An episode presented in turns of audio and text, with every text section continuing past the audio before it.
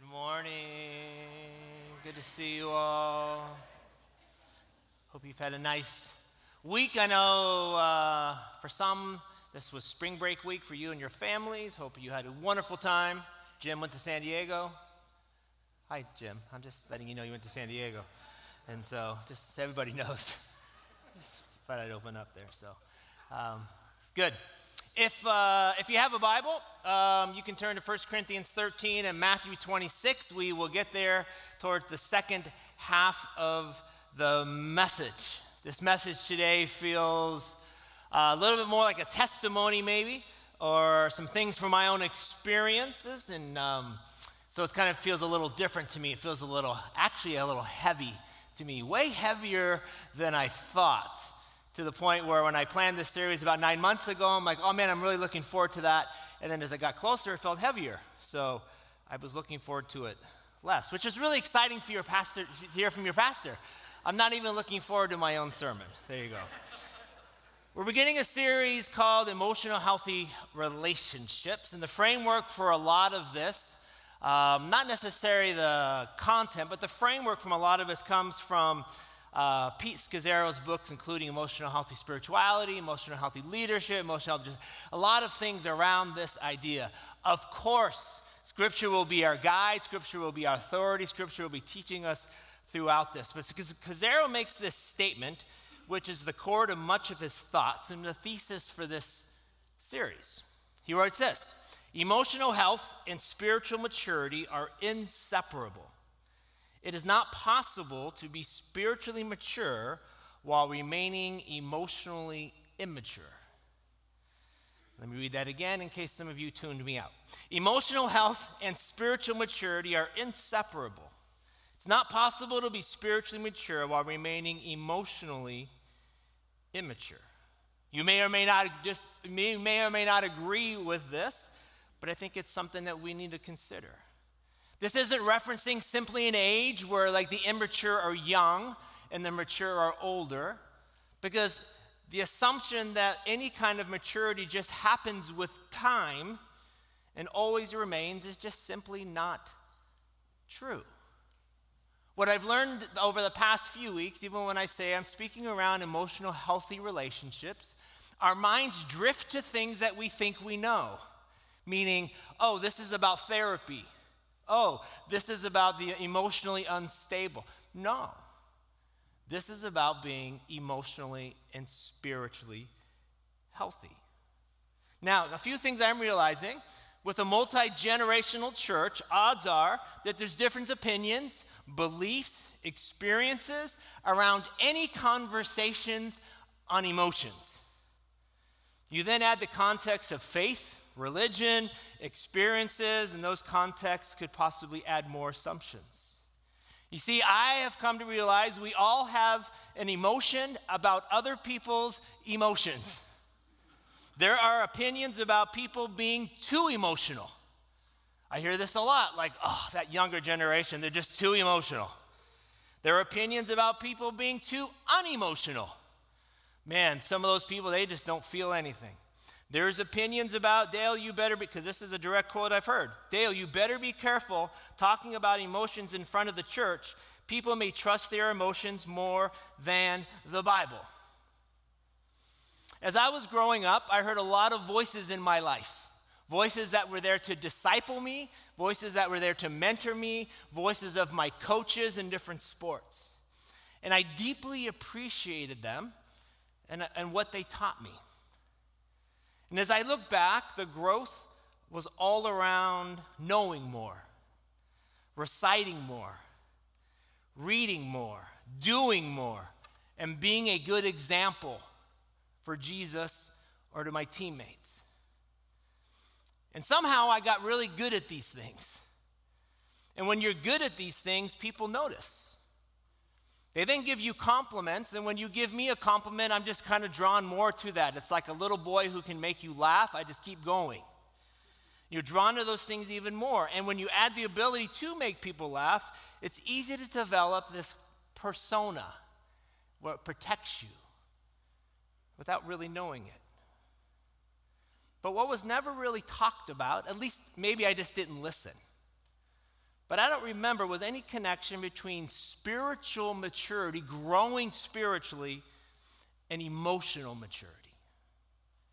Yes, the outward behaviors, of course, the things you shouldn't say and shouldn't do, don't outwardly act with immaturity. But what about the inner life?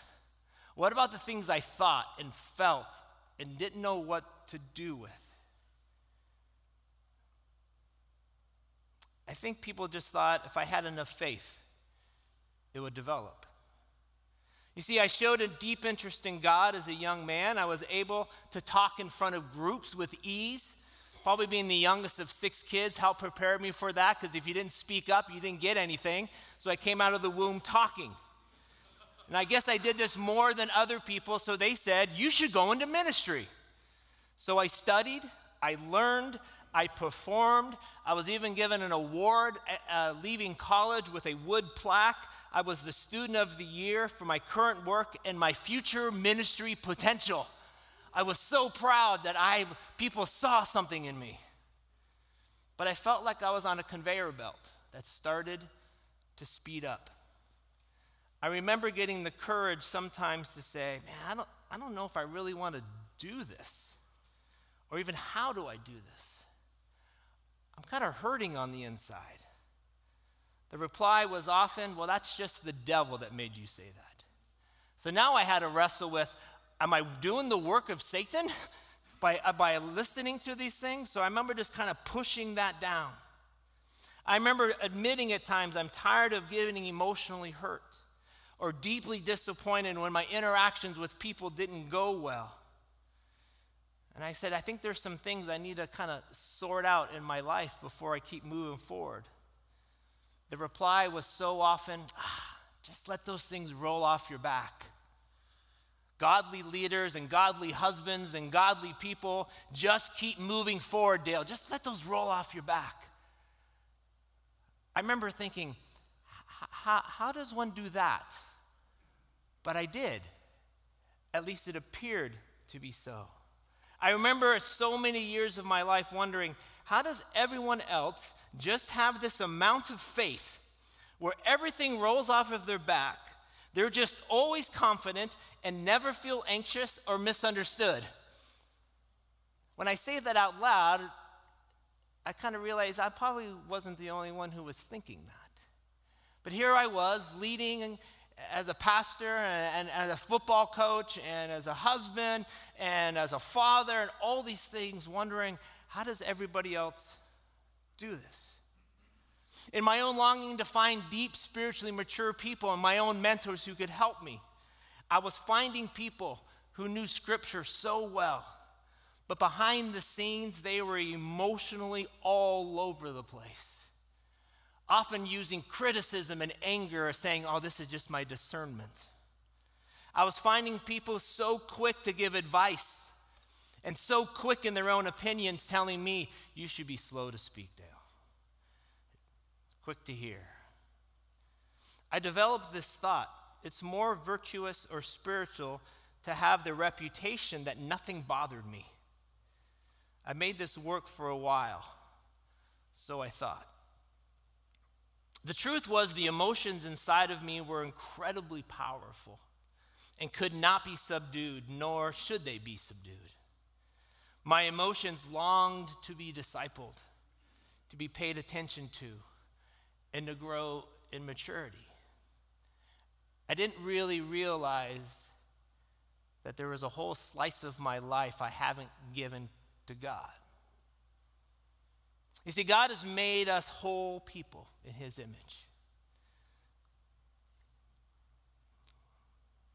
We are made socially, intellectual, spiritual, physical, and emotional. What I'm not saying is that all of these pie pieces are the exact same size or the right size, because you might know some people who have larger pie pieces than others in different areas. But I think it's pretty safe to say in generality that God has made us whole people, made in His image, and we have a social, an intellectual, a spiritual, a physical, and an emotional side. And then often areas of faith, we have specific ways that we encourage people to grow in these different areas. Within the social area, I was encouraged to fellowship with other believers, to be in a small group, to share my burdens with other people, to be accountable to other people, to do life together. These are all really good things. There's these things you do with other people. And then in the intellectual side, I started diving into apologetics, defending my faith, theology and doctrine, and always having an answer ready for those who needed it, knowing how to teach the things of the faith. I worked really hard, all good things. The spiritual side of myself, how to spend time with God, how to pray, how to do my daily devotions, how to worship, all those things were poured into me. The physical side. It's hard to imagine now, but yes, I was trained on a physical side. What to do and not do with my body. Alcohol, drugs, dating, sexual immorality, be nice to people. Don't play too hard, don't be too competitive, but if you are, make sure you say you're sorry. That was what my mom would say to me. Once again, I had 4 older brothers. That physical side was brought out. I was trained that my body is the temple of the Holy Spirit. Then there was this 5th part, emotional. What I was told, facts over feeling. What I was told, don't trust your emotions. What I was told, if you're angry, you better not be when the sun goes down. I didn't know how to navigate this stuff. This may not have been your journey or your current journey, but for some reason, there's all these areas of growth that were challenging me. But this area was ignored, at least in the slice that I grew up with. Because as soon as we start to feel in a faith context, people get really afraid that all of a sudden you're going to distrust your feelings. And I'm like, well, God made me with feelings. What do I do with them? In their book, The Cry of the Soul, the authors make this observation. Ignoring our emotions is turning our back on reality. Listening to our emotions ushers us into reality. And reality is where we meet God. Emotions are the language of the soul. You see, when followers of Jesus are not discipled emotionally, they might come to one of 2 conclusions, kind of extremes. Either emotions are bad, they can't be trusted, because they will change, or they're a sign of weakness or a lack of faith, a sign of doubt for sure. Or emotions are everything. You be you. How you feel is truth. If it feels difficult, it must not be the right thing for you. What I'm saying is not one of these 2 options. I'm saying left to ourselves or not discipled. Oh, how I've seen it clearly the past few weeks. Not giving God access to the deeper places in my life can make me choose one of those options. One of the things I've seen is we all carry things into situations, into relationships, and into life. It's kind of like we're all carrying a backpack. Backpack of things we've collected over the years, over the decades, over the week, or throughout the day. Some of these things in our backpack could be your family of origin. Tough things that have happened in your family, but good things that have happened in your family too. Things you experienced with your job, things you've been taught, things you've expressed, and you have this backpack. And then you join in a relationship with somebody else, a friendship. Maybe you're starting to share some of the things in the backpack. Could be a dating relationship, could be even a spouse, and all of a sudden you're carrying the same pack together, things you haven't actually participated in, but now they're all coming together. And you find yourselves metaphorically looking for things or wondering why this pack is so heavy sometimes. And I'm like, how did this stuff get in there? Well, you've united your heart with another. And you need to take some time and go, are we emotionally healthy together? What are the things that we're bringing in to this relationship? This series is not some self-help. It is not a kind of therapy. It's quite possibly the opposite. See, these things have shaped us much more than we realize. These things have formed how you behave, how we relate, how you commit, or how you don't commit. These things, this area, affects your relationship with God. In a relationship, if you are asked a question from a spouse or a friend on an emotional level, and you respond in a factual level, how is that working for you? If your friend is saying, "Do you even care anymore about me?" And you go, "What does the word care mean?" If your wife says, "I am so disappointed, you're hurting me, your words are harsh," and you're like, "Are they?"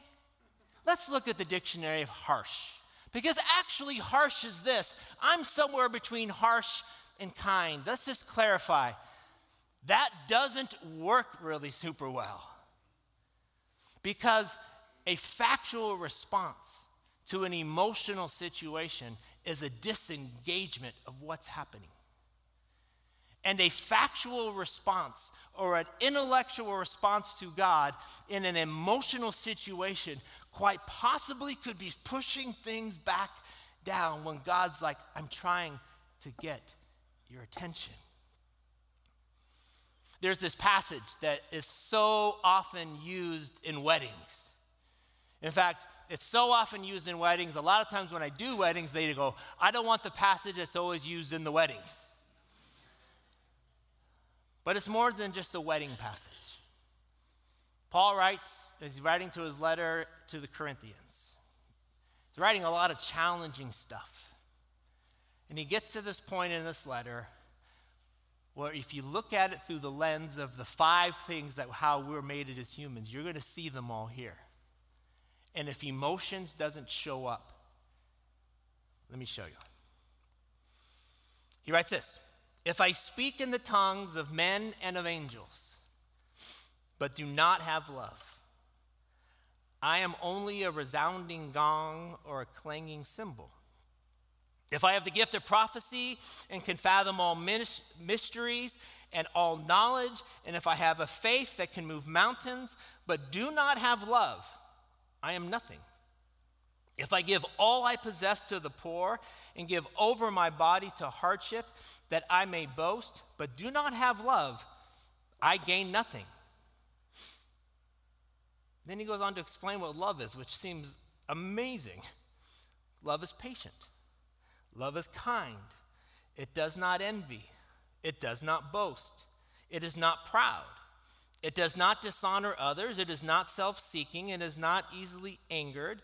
It keeps no record of wrongs. Love does not delight in evil, but rejoices with the truth. It always protects. It always trusts. It always hopes. It always perseveres. The beginning half of Paul's kind of summary there was a lot of how I was trained, mentored, discipled, and we do that for our own people over and over and over again.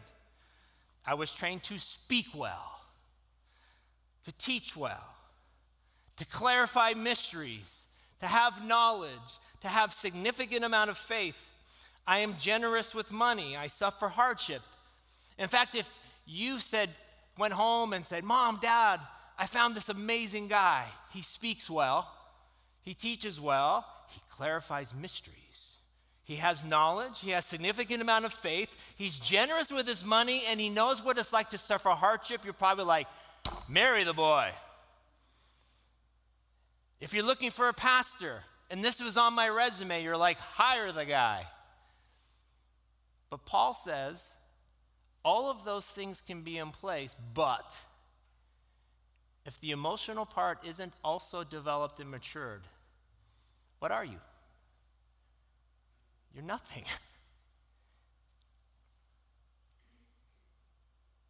All of the things he talks about love, why don't you put that up? There's a lot on there. Patience, kind, envy, boast. Don't be boastful. Don't be proud. Don't dishonor others. Is not self-seeking. Not easily angered. Keeps no record of wrongs. All of these things. There's a lot of emotion in that list. Not emotion isolated, but emotion deeply attached to other things. that if you take that emotional piece out, subdue it, crush it, don't let it show, or it's all that you are, it's nothing. Emotions that are rooted, connected, and mature, but definitely emotions. I kind of feel like, I hate when I say this. I'm just going to be honest with you as if I've been lying for the first 27 minutes. I feel I'm experiencing a bit of defensiveness, I think, because I feel like I have to advocate that emotions are part of how God made us. Why? Because there seems to be a lot of streams of faith or church or religion where we're just so scared of emotions. I'm not talking about emotions untethered.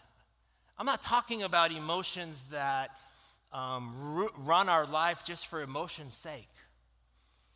But I'm talking about God gave us this amazing feeling to be able to love, to be able to let go. I think he wants us to do that in a healthy way. And one of the reasons why it's really heavy on me is that I haven't always done this well. I think I started doing this well about 2 years ago. I mean, I've had starts and stops. But I can say that even as a youth pastor to a lot of you, I wasn't always very good at this part. I was good at teaching. I was good at telling you what to think, but I wasn't necessarily good at telling you how God wants you to feel, because I didn't even really know how God wanted me to feel. And I hid behind a lot of humor, and I still kind of do. But one of the great markers of whether we love God is whether we love other people. And if loving other people has those kinds of attributes to it, kindness and patience and goodness and self-control, there's a healthiness that needs to happen within our emotions with each other, how we talk and how we feel. My heart is that as we rebuild and renew this church is that we don't build a ministry of clanging cymbals. That we say, come and learn and grow and recite and just feed that intellectual and social part of you. But what we're creating is a bunch of people who just bang cymbals. But that we absolutely include that emotional piece that says, man, we're going to love. We're not going to simply mind read what other people are thinking. We're going to stop and ask them, what are you thinking? We're not just going to assume that how we see things is right, but we stop and we can go, how do you see this? We're going to push aside assumptions and mind reading and understand that we all carry a different backpack of experiences, and my backpack isn't better than your backpack, it's just a different backpack. And how do we do this well together?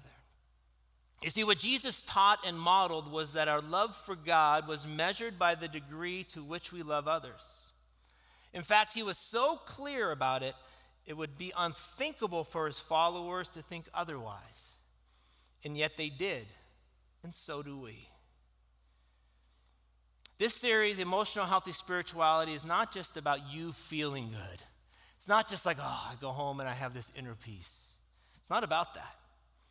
It's never about feelings over the truth of Scripture, ever.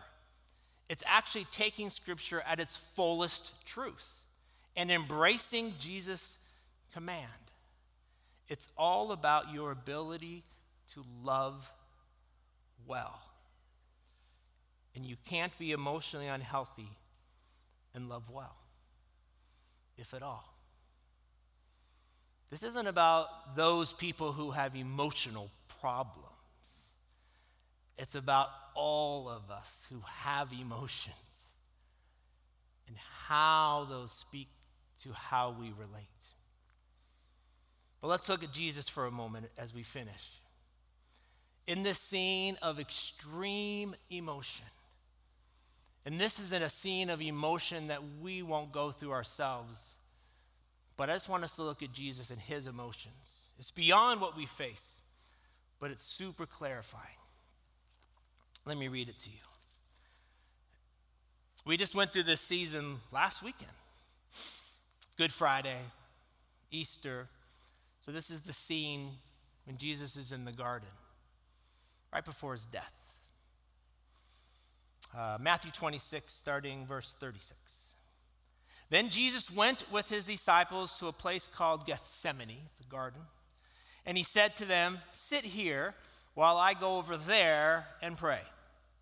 So he took Peter and the two sons of Zebedee, which would be James and John, along with him, and he began to be sorrowful and troubled. Then he said to them, "My soul is overwhelmed with sorrow to the point of death. Stay here, keep watch with me." Going a little farther, he fell with his face to the ground and prayed, "My Father, if it is possible, may this cup be taken from me. Yet not as I will, but as you will." Then he returned to his disciples and found them sleeping. "Couldn't you men keep watch with me for 1 hour?" he asked Peter. "Watch and pray so that you will not fall into temptation. The spirit is willing, but the flesh is weak." He went away a second time and prayed, "My Father, if it is not possible for this cup to be taken away unless I drink it, may your will be done." When he came back, he again found them sleeping because their eyes were heavy. So he left them and went away once more and prayed the third time, saying the same thing. Then he returned to the disciples and said to them, "Are you still sleeping and resting? Look, the hour has come, and the Son of Man is delivered into the hands of sinners. Rise, let us go. Here comes my betrayer." If we were to follow Jesus well and how Jesus expressed his emotions, here are some things that we can see from this passage. One, Jesus was not afraid to feel. He didn't hide it. He didn't connect some deeper spiritual enlightenment away from his emotions, like I'm the Son of God, even I don't feel. He had deep sorrow. He was overwhelmed. The second thing we see in this is that he shared it with his friends, but he did not project it onto his friends. He said, "Pray, join me in the spiritual realm." These emotions are in the spiritual realm. These emotions are deeply in the spiritual realm. He asked them to join him. He didn't say, "Oh man, you guys' issues are nothing. I'm about to die for the sins of the world." He didn't throw that on his friends. He just said, "Stay awake and be with me." He shared it with his friends, but he didn't project it on his friends. The third thing about Jesus' emotions, he was not afraid of how his feelings sounded to his Father. This one's revolutionary to me. He kept praying 3 different times. Is there any other way? Is there any other way? Fully human, Jesus said, "Please, please, please, God." I've known people who are deeply hurting and they feel bad even saying, "Please, God, is there any other way?" because they think it lacks faith. And yet here's Jesus, the Son of God, saying, "Please, please, please." Fourth, Jesus didn't just feel his feelings, he gave them to his Father. He knew what to give to his Father by declaring what he was feeling. "I am sorrowful, Jesus. I am sorrowful, my Father." His emotions drove him to prayer about the deeper issues. This seems to be how we got to the point, humanity, where he said, "Okay, my hour has come." What's in the middle? What if in the middle of our deepest emotions, the anger, the lust, the concern, the anxiety, what if in the middle of those feelings, we turned to the Father and said, "God, I'm feeling incredibly lustful right now." Some of us just feel shameful saying that. The enemy is so happy when you feel ashamed of declaring your emotion to God. He just is. He's so happy. But God's like, just tell me what's going on. The other day, I was in my office a couple weeks ago. And the day before, I had humanly a very difficult meeting, very difficult conversation. It stuck with me. I didn't sleep well that night. When I don't sleep well, I'm not happy. Pretty much no one's happy. I was in my office the next morning. Pretty bummed still. So I started beating myself up. Dale, you should be stronger than this, better than this. How can you let that conversation still affect you? Then also knowing I was going to teach this in a few weeks, I'm like, oh, I better actually do what I'm teaching. And I admit it out loud, I am depressed. And then I'm sitting by myself saying, I'm depressed. Then I had all these rational thoughts like, well, I'm not really depressed. Like, I don't really need help with my depression or all this other stuff, right? Because I'm like, there's no one in the office with me as I'm declaring this, and God's like, will you just say you're depressed? So I opened my journal that morning, and I wrote in big letters, I'm depressed, which was super scary because later I was in a meeting where I opened my journal, and people were looking at the journal like. But I had this moment by simply declaring an emotion that I was feeling, an emotion that I wasn't super excited about before God. And I got this moment where I thought, wow, Satan, you got me. And I get this really mocking, condescending voice. Good job, Satan. Wow, whew, you pulled one over on me. Because he did. And in that moment, God's like, I'm with you. If you're ashamed of how you feel, I'm not saying that's a good feeling, Dale, but if you're ashamed of that and you hold that to yourself, you're giving me no access. Just declare it. Just call it out. Let me step into it with you. What if we brought our deepest ones to him? When you go back to the Garden of Eden, Eden falls apart with hiding and shaming and blaming and assuming, which leads to death. But in this garden of Gethsemane, life came through with honesty, open agony, with fear, frustration, but clarity, laying it out before the Father, which leads to life. Over the next many weeks, we're going to look at some things that I believe will help us to be open and honest and be fully mature with him. Some skills to be considered as we talk about being emotionally healthy and spiritually mature. It's to stop telling yourself untrue stories about other people. We think about bearing false witness as just outwardly lying to people. I also believe it's when you're telling yourself stories or lies about that person that you're carrying false witness. How your family of origin has shaped you. How to have emotional integrity. How to fight cleanly to be a peacemaker. All of these areas are in this realm. Because the marker of loving God well really is loving others well. And what I have learned to be true, you don't just love others well by saying, I love you. Because there needs to be more that follows up after that. Because true love is not just a feeling, but love is also not just the words. Can you imagine a relationship that says, I love you, and if it changes, I'll let you know? But that's how we live so much of our lives. There should be an interlocking of growth and maturity. And like I said, immaturity is not just something for the young. We do this in our lives.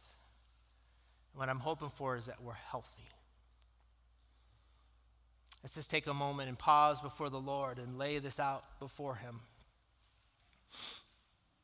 So much of what I was trying to say today is just kind of an intro, stating some things that I just think are true to get us going into this. But there's no doubt in my mind that the Spirit works in these moments. You might be sitting here today just like, I got a lot. And we always want to start with the place of letting go and letting Jesus take control.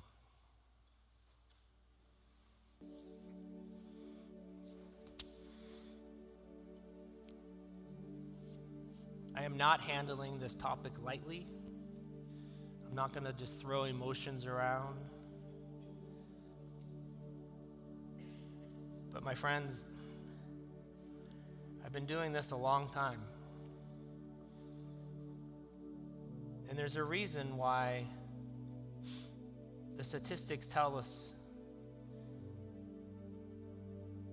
that the relationships within the context of Christianity and outside of Christianity is there's the same amount of falling apart, divorce, failures, and people fighting. I remember so many years, young people coming up to me and like, this person who doesn't even believe in God is nicer to me than this person who is. It's not just about that, but it's God saying, I want access to some deeper things in your life. Are you willing to say that, to let go of, well, this is just how I am, this is just how I was raised, and maybe making a declarative statement, God, I wonder if you have something more for me.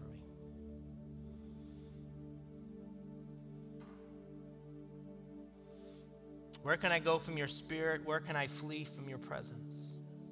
If I go to the heavens, you are there. If I make my bed in the depths, you are there. If I rise on the wings of the dawn, if I settle on the far side of the sea, even there your hand will guide me. Your right hand will hold me fast. If I say, surely the darkness will hide me, and the light become night around me, even the darkness will not be dark to you. The night will shine like the day, for darkness is as light to you. For you created my inmost being. You knit me together in my mother's womb, and I praise you because I am fearfully and wonderfully made. Your works are wonderful. I know that full well. Father, help us to be all that you have created us to be. We love you.